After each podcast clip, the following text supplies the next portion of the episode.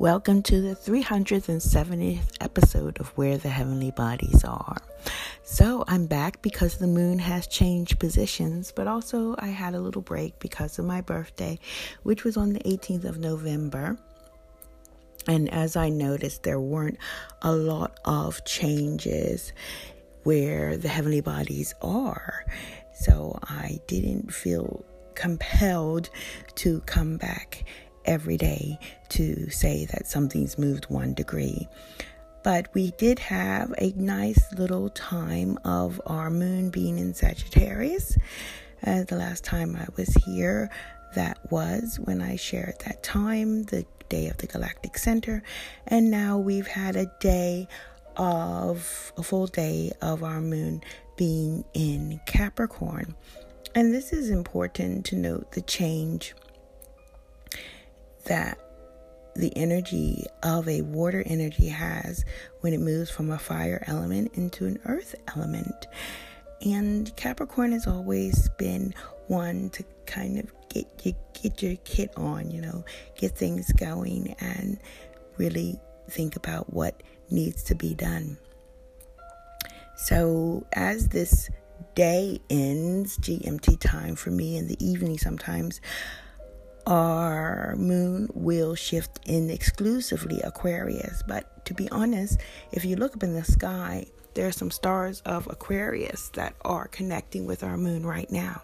So it is a good time when you think about what needs to be done that you also consider a humanitarian aspect of it, which is what I'm going to do because there's been a lot of movement in information six the since the 13th of November because of professionals doctors saying spreading the truth and it's been quite impactful and it's been growing.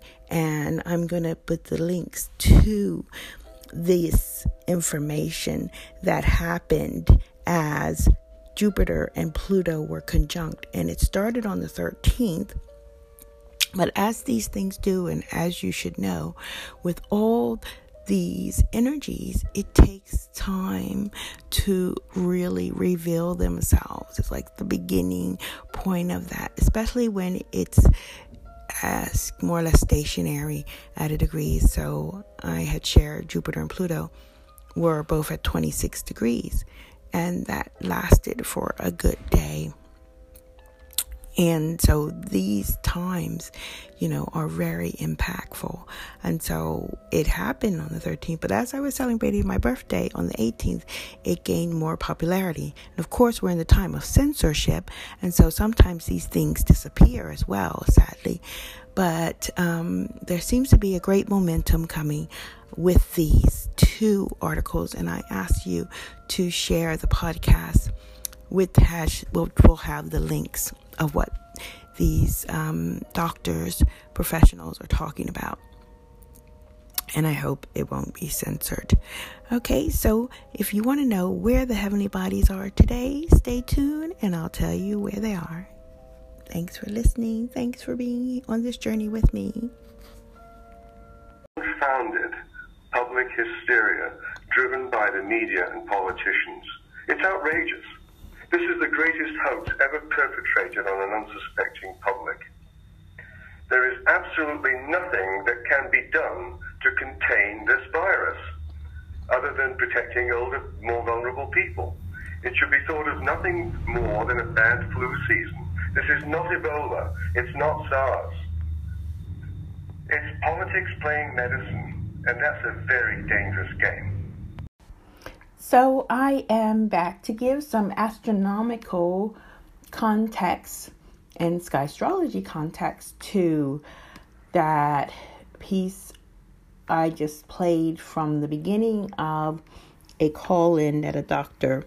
Hodkinson made to a municipal board in Canada on the 13th of November at I put around 12 noon.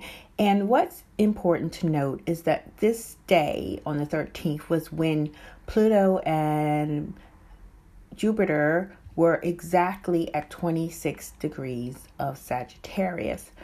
And I'm always really concerned about this because we are on this journey, and Saturn and Pluto and Jupiter have been together, you know, for the whole year, more or less, going in between each other back and forth.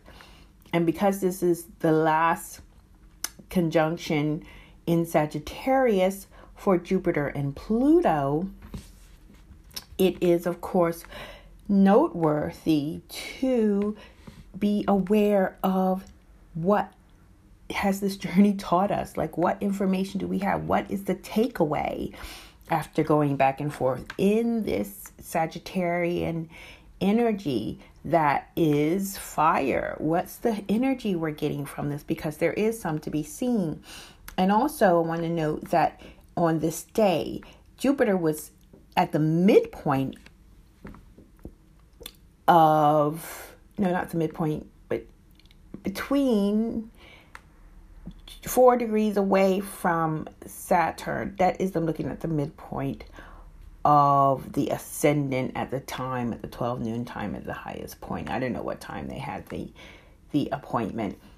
And any the call from this Dr. Hutchison.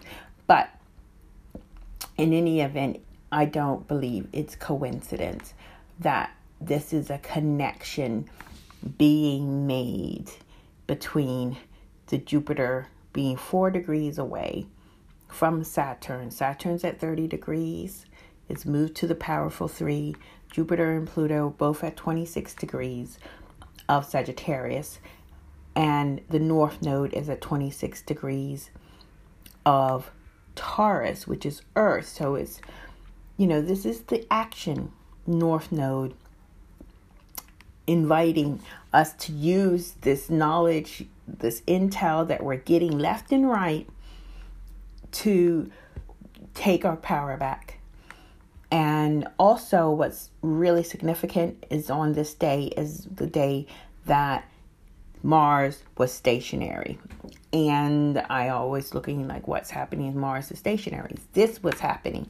Mars stationary and the Pluto and the Jupiter conjunction. So I have a lot of hope and belief that how it's kind of snowballing at the moment in any event with this information that this doctor gave out and then there's another uh, dr Yeadon who the link i have also included that on my birthday, November 18th, I believe, yeah, the premiere of the of a video where he bluntly talks about, you know, the just the misinformation that's being put out through the government and the media. So um and it's really snowballing. People are listening and I this is you know, something, a gift that we need to keep going with to find out the truth. If anything you're curious about, it is having the truth. And this is the gift that Mercury gave us before leaving Virgo. This is when our moon was also aligned with Mercury. Moon and Mercury were both at 38 degrees of Virgo, which is an 11. So these numbers are really pushing, pushing, pushing, you know, there for us and bringing out much, much needed information so we can take our power back and see clearly. Now that it's 2020, we got to see before the year's gone. we this is it.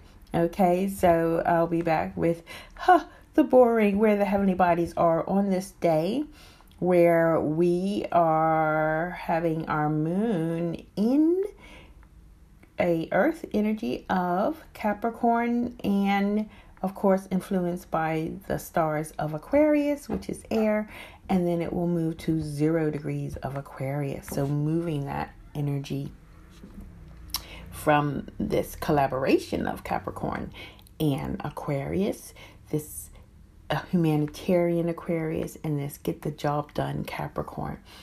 To pure Aquarius, where we can pull together these ideas before we go in the moon returns home and really uh, get saturated with uh, the emotional triggers that will be coming up for the full moon as we close in on that moment next week in seven days. Okay, so thank you for listening and have a beautiful moment. I might have the where the heavenly bodies are before this. I'm not sure. So either you've heard it already or you're about to hear it. Okay, bye. At 2351 GMT time and at 651 EST time and 351 PST time.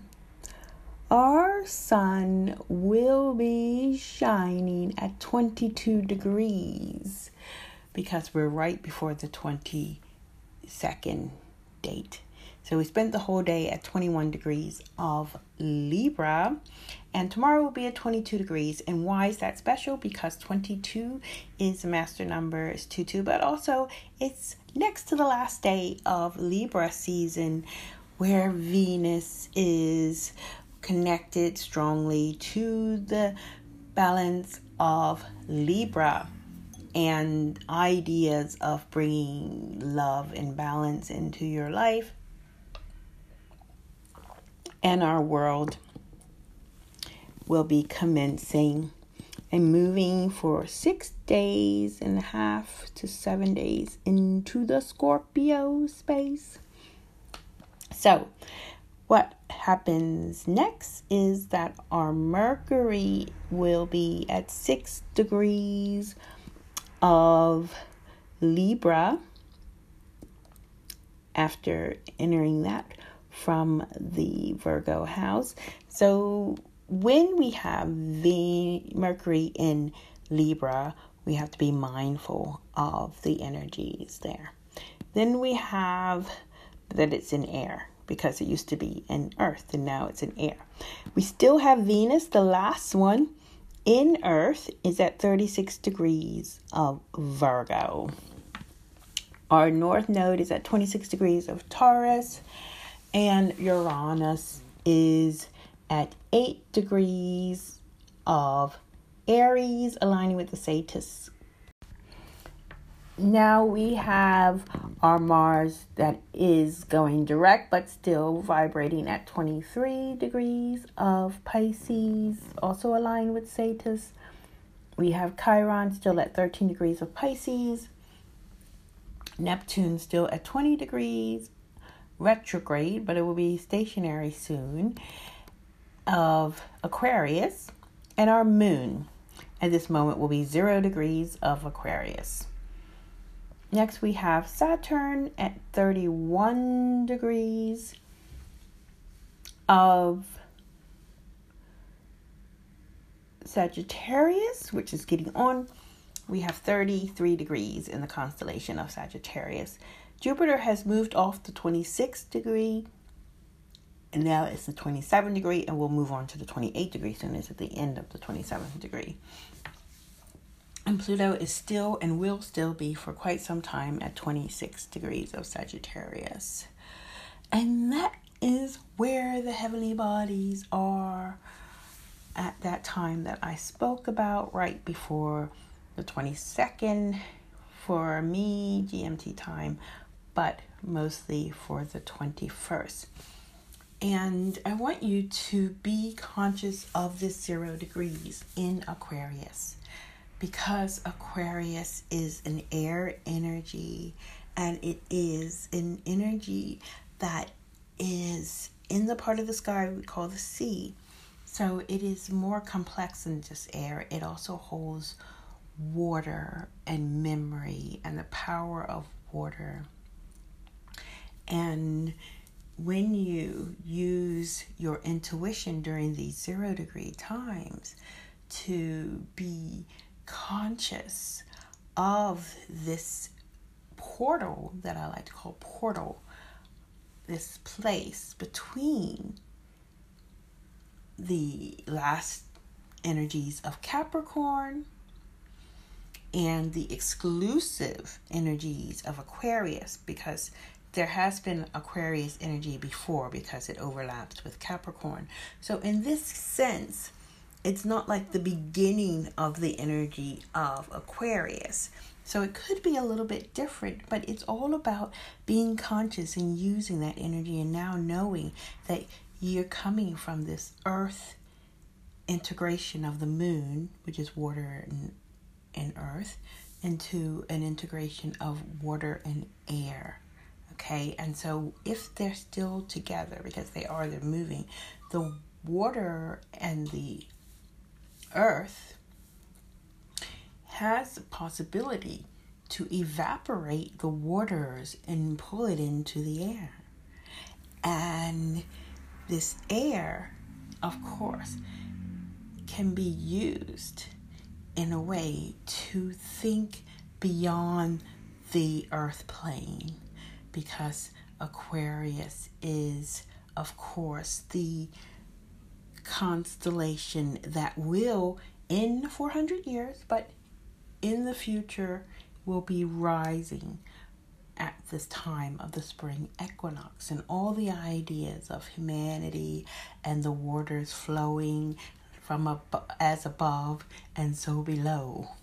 Yeah or where we have balance and flow and memory and promise. So, when you can hold space for yourself for this time, that will consciously help you to tap in to those possibilities. Note that as well that it takes uh, roughly two hours for the moon to move one degree. So you can use that time for those two hours. Thank you very much for listening and have a lovely day. Cheerio.